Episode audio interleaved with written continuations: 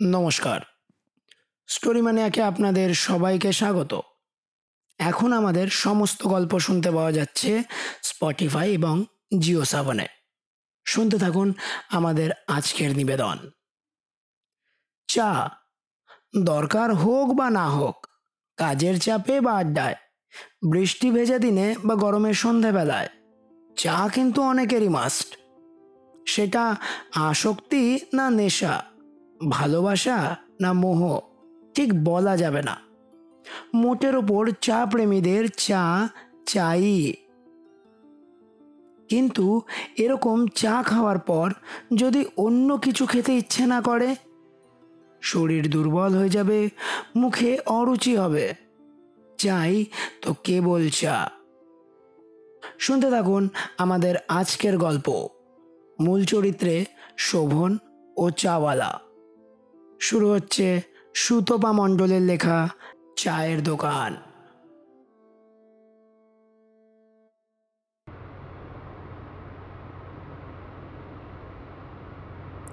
Expressway দিয়ে গাড়ি ছুটছে। গন্তব্য বোলপুর। ড্রাইভিং সিটে বসে এক দৃষ্টিতে রাস্তার দিকে তাকিয়ে আছে শোভন। বছর পঁয়ত্রিশের ঝকঝকে যুবক। মাল্টি ন্যাশনাল কোম্পানির জুনিয়র এক্সিকিউটিভ খুব অল্প বয়সে চাকরি জীবনে উন্নতি করেছে শোভন। অসম্ভব পরিশ্রমী, মেধাবী এবং নিজের কাছে একনিষ্ঠতার জন্য অফিসের সবারই অত্যন্ত প্রিয় পাত্র সে। শুধু তাই নয়, আজকের এই অত্যন্ত কঠিন প্রতিযোগিতার দৌড়ে সবাই যখন একে অপরের প্রতিদ্বন্দ্বী, কে বন্ধু, কে শত্রু বোঝাটাও দেয়। সেখানে এই হাসি খুশি মিশুকে এবং পরোপকারী ছেলেটি তার নিজের ব্যবহারের দ্বারা সকলের মন জয় করেছে। ফোনটা বেজে উঠতেই শোভন দেখে মা কল করেছে। কোম্পানির জরুরি কাজে বোলপুর যেতে হওয়ায় অফিস থেকে ফিরেই কোনো মতে ব্যাগটা গুছিয়ে সন্ধেবেলাতেই বেরিয়ে আসতে হয় ওকে। মায়ের সঙ্গে বেশি কথা বলার সুযোগ পায়নি সে। উৎকণ্ঠিত, চিন্তান্বিত মাকে একরাশ প্রশ্নের মুখে ছেড়ে আসতে তার ভালো লাগছিল না। কিন্তু উপায়ও ছিল না। খুব সকালেই বোলপুরে একটা জরুরি মিটিং অ্যাটেন্ড করতে হবে। আর তাই রাতের মধ্যে না পৌঁছলেই নয়। এরকম অবশ্য নতুন নয়। এর আগেও বহুবার এরকম শর্ট নোটিশে শোভনকে কোম্পানির কাজে বোলপুর বা অন্যত্র যেতে হয়েছে। এই তৎপরতার জন্য কর্তৃপক্ষ তাকে খুব পছন্দ করে। তার মা জানে এই কথা, কিন্তু তাও উদ্বিগ্ন হয়ে অপেক্ষা করে তার না ফিরে আসা পর্যন্ত। মায়ের কলটা রিসিভ করে শোভন। হ্যাঁ মা, তুমি অযথা চিন্তা করো না। আমি অনেকটাই চলে এসেছি, আর মোটামুটি এক ঘণ্টা। পৌঁছেই তোমাকে ফোন করব, কেমন? ফোনটা কেটে দেয় শোভন। মা ছাড়া তার আর কেউ নেই। না, কোনো গার্লফ্রেন্ডও নেই। তাই সেও বোধ হয় মায়ের জন্য সবসময় চিন্তিতই থাকে। একটু যেন ক্লান্ত লাগে শোভনে নিজেকে। স্বাভাবিকই সারাদিনের অফিসের কাজ, প্রায় সঙ্গে সঙ্গে বেরিয়ে আসা আর দীর্ঘক্ষণ গাড়ি চালানো। যদিও মাঝখানে একবার বিরতি নিয়েছে সে, তাও শরীর তো ক্লান্ত হওয়াটা আশ্চর্যের নয়। একটু যদি চা পাওয়া যেত। হঠাৎ শোভনের চোখে পড়ে, রাস্তার ধার থেকে একটু ভিতরে আলো জ্বলছে। মনে তো হচ্ছে চায়ের দোকান। স্পিড কমায় শোভন।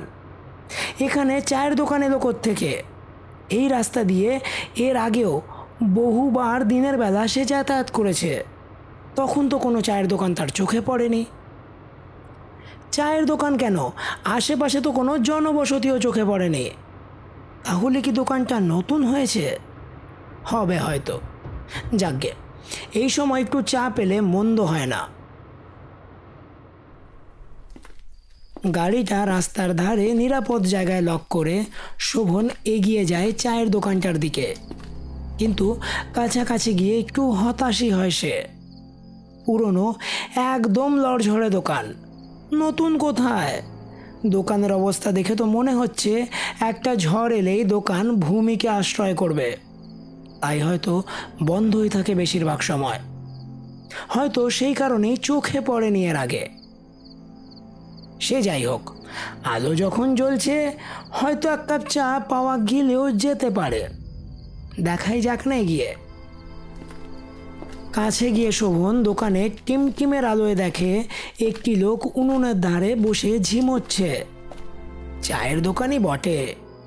শোভন একটু গলা খাঁকড়ানি দিতেই লোকটি জেগে উঠল। শোভনকে দেখে লোকটির মুখ উজ্জ্বল হয়ে উঠল। লোকটিকে দেখে মনে হলো বেশ বয়স্ক।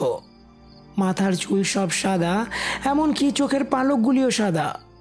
মুখটি অসংখ্য বলি রেখা পড়ল পরনে ময়লা ছেঁড়া ফতুয়া আর ততোধিক ময়লা ধুতি। কিন্তু লোকটার দৃষ্টিটা যেন কেমন। এক বুভুক্ষ মানুষের সামনে হঠাৎ এক থালা পঞ্চব্যঞ্জন এলে, যেমন তার লোভাতু দৃষ্টি থানাটির দিকে এক দৃষ্টে তাকিয়ে থাকে লোকটি সেরকমই দৃষ্টি নিয়ে শোভনের দিকে তাকিয়ে রইল। কেমন একটা অস্বস্তি অনুভব করল সে। বলছি চা হবে?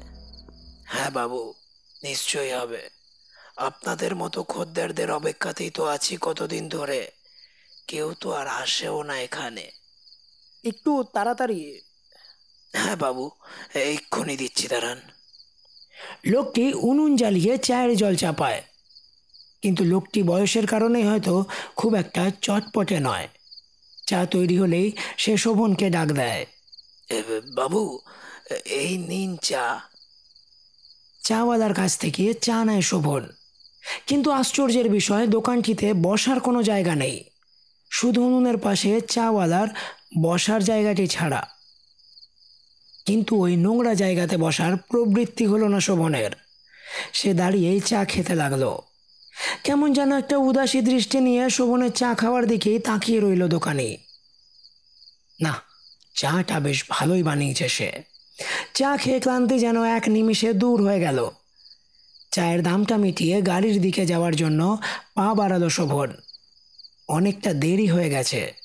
এখনও রাস্তা বাকি আছে কিছুটা। বাবু চাওয়ালা ডাকে ঘুরে দাঁড়ায় শোভন। হ্যাঁ কি?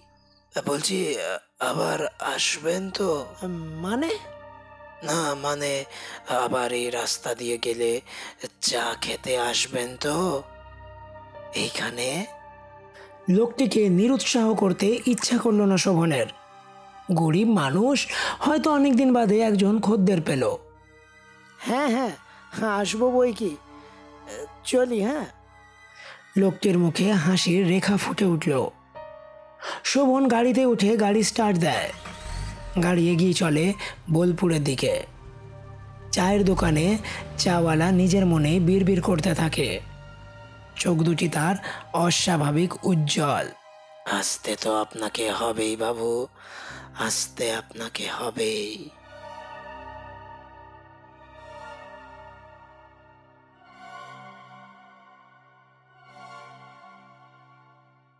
অফিসে কম্পিউটারের সামনে বসে কাজ করতে করতে খুব ক্লান্ত লাগছিল শোভনের। ইদানিং শোভন একটুতে ক্লান্তি অনুভব করে। শরীরে সেই উৎফুল্ল প্রাণোচ্ছল ভাবটাও আগের মতো নেই। বোলপুর থেকে সেবার ফেরার পর থেকেই ব্যাপারটা শুরু হয়েছে। মা খেয়াল করেছে সেটা। চেহারাটাও খারাপ হয়ে যাচ্ছে। গালটা একটু করে ভেঙে গেছে। চোখের তলাতেও হালকা কালির ছোপ পড়তে শুরু করেছে। ইদানিং খাওয়া দাওয়াতেও একটা অরুচির ভাব চলে এসছে। রাতের ঘুমটাও ঠিকঠাক হচ্ছে না। হঠাৎ হঠাৎ ঘুম ভেঙে যায়, দুঃস্বপ্ন দেখে। আর বেশিরভাগ সময় প্রায় একই রকম দুঃস্বপ্ন। ঘন অন্ধকারের মধ্যে দূর থেকে কেউ যেন তাকে ডাকছে। এক টানা এক ঘেয়ে ডাক। কিন্তু সে ডাক যেন নিশির ডাকের মতো। আর সেই ডাককে উপেক্ষা করার মতন ক্ষমতা যেন শোভনের নেই। তার অন্তরাত্মা যেন ছুটে যেতে চায় সেই ডাকের হাতছানিতে। আর তখনই রোজ ঘুমটা ভেঙে যায়। না, এবার ডাক্তারি দেখাতে হবে মনে হচ্ছে। তবে এখন দরকার এক কাপ চা। কড়া করে। শরীর আর মন দুটোই চাঙ্গা হবে। বেল বাজিয়ে বিয়ারাকে ডেকে এক কাপ চায়ের অর্ডার দিল শোভন। চাটা আসতেই গরম গরম চায়ে চুমুক দেয় সে। থু থু থু। চাটা মুখে দিয়ে মুখ থেকে ফেলে দেয় শোভন। এটা কোনো চা হলো? অখাদ্য? এ তো বিষ। চা বানাতেও জানো না নাকি? কিন্তু স্যার, এরকম চা তো আমি রোজই বানাই। আপনি তো আগে এই চা খেতেই ভালোবাসতেন স্যার। কিন্তু আজ কি হলো স্যার? আবার মুখে মুখে তর্ক করছ? যাও এখান থেকে। লোকটি চলে যাওয়ার পর শোভনের একটু খারাপই লাগল। সে আগে কখনো কারোর সঙ্গে এত রূঢ়ভাবে কথা বলেনি। কি যে হয়েছে তার? আর সত্যি কথা বলতে ওর তো দোষও নেই। কারণ এখন কোনো চায়ে শোভন আর স্বাদ পায় না। এমনকি মায়ের করা চায়ও না, অথচ চা খেতে সে খুব ভালোবাসে। আগে দিনে বেশ কয়েকবার চা খাওয়া হয়ে যেত, আর এখন ভালোই লাগে না।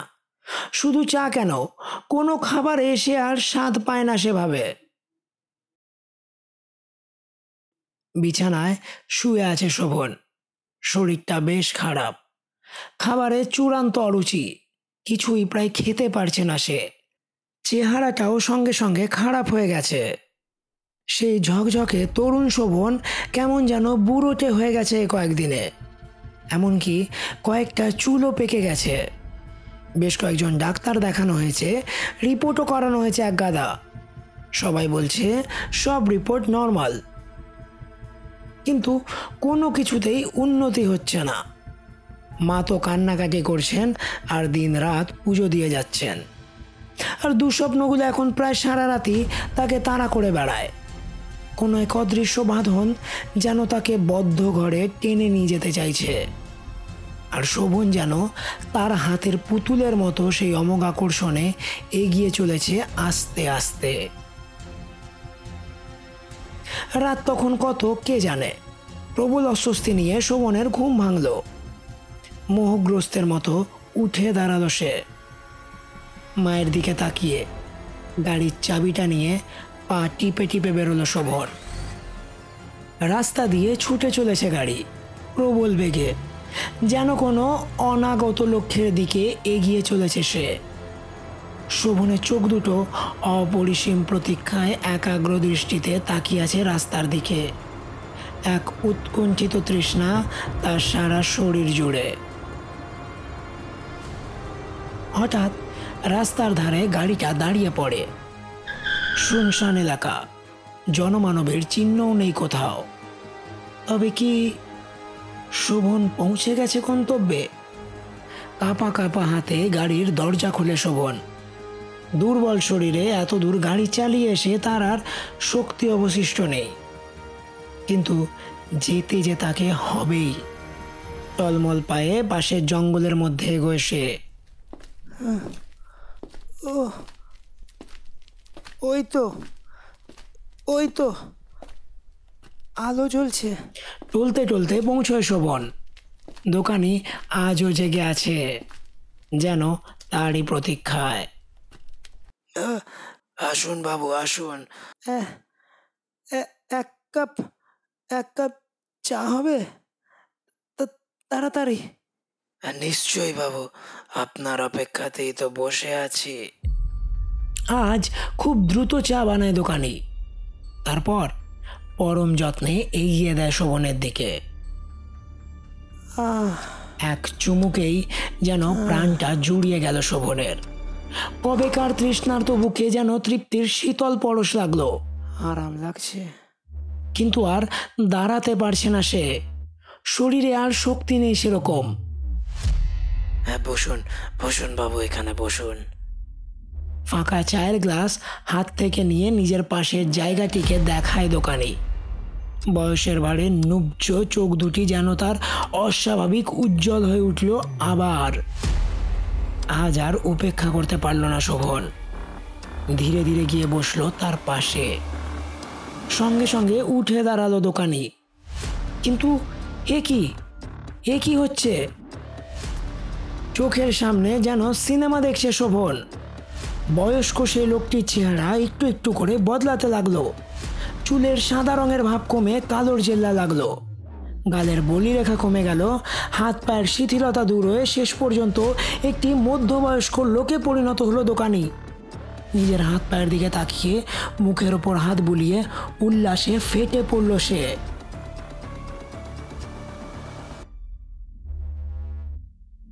এইরকম অদ্ভুত কাণ্ড কারখানা দেখে শোভন ব্যতিব্যস্ত হয়ে উঠে পালাতে গেল।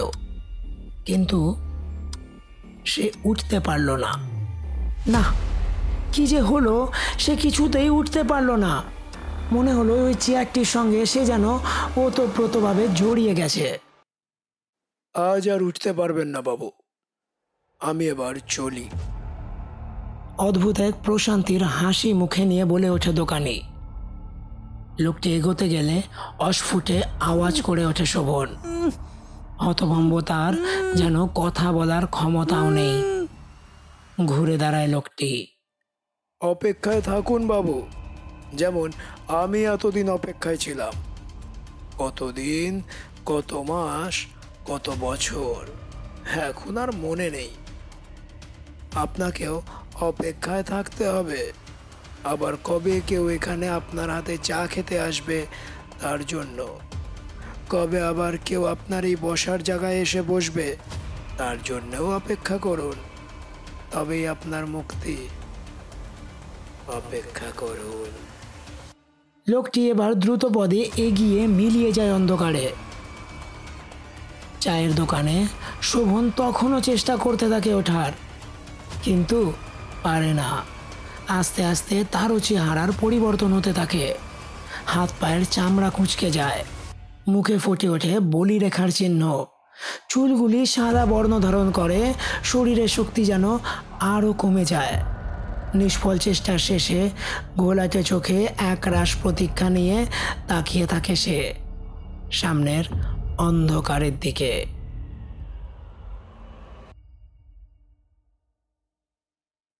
চা আরামদায়ক। যে কোনো ক্লান্তি থেকে শরীরকে সতেজ রাখার একটি সুন্দর বিকল্প। তবে মাঝরাতে অন্ধকার জঙ্গলের মধ্যে চা পান করার জন্য উতলা হয়ে উঠবেন না যেন। চায়ের নেশা কিন্তু ক্ষতিকারকও। শুনছিলেন আজকের গল্প, সুতপা মণ্ডলের লেখা চায়ের দোকান। গল্প পাঠ অন্যান্য চরিত্রে আমি অনির্বাণ। তবে আজ এইটুকুই। আমরা আবার ফিরে আসব আগামী দিনে অন্য কোনো গল্পের সাথে। ততক্ষণ, শুভরাত্রি।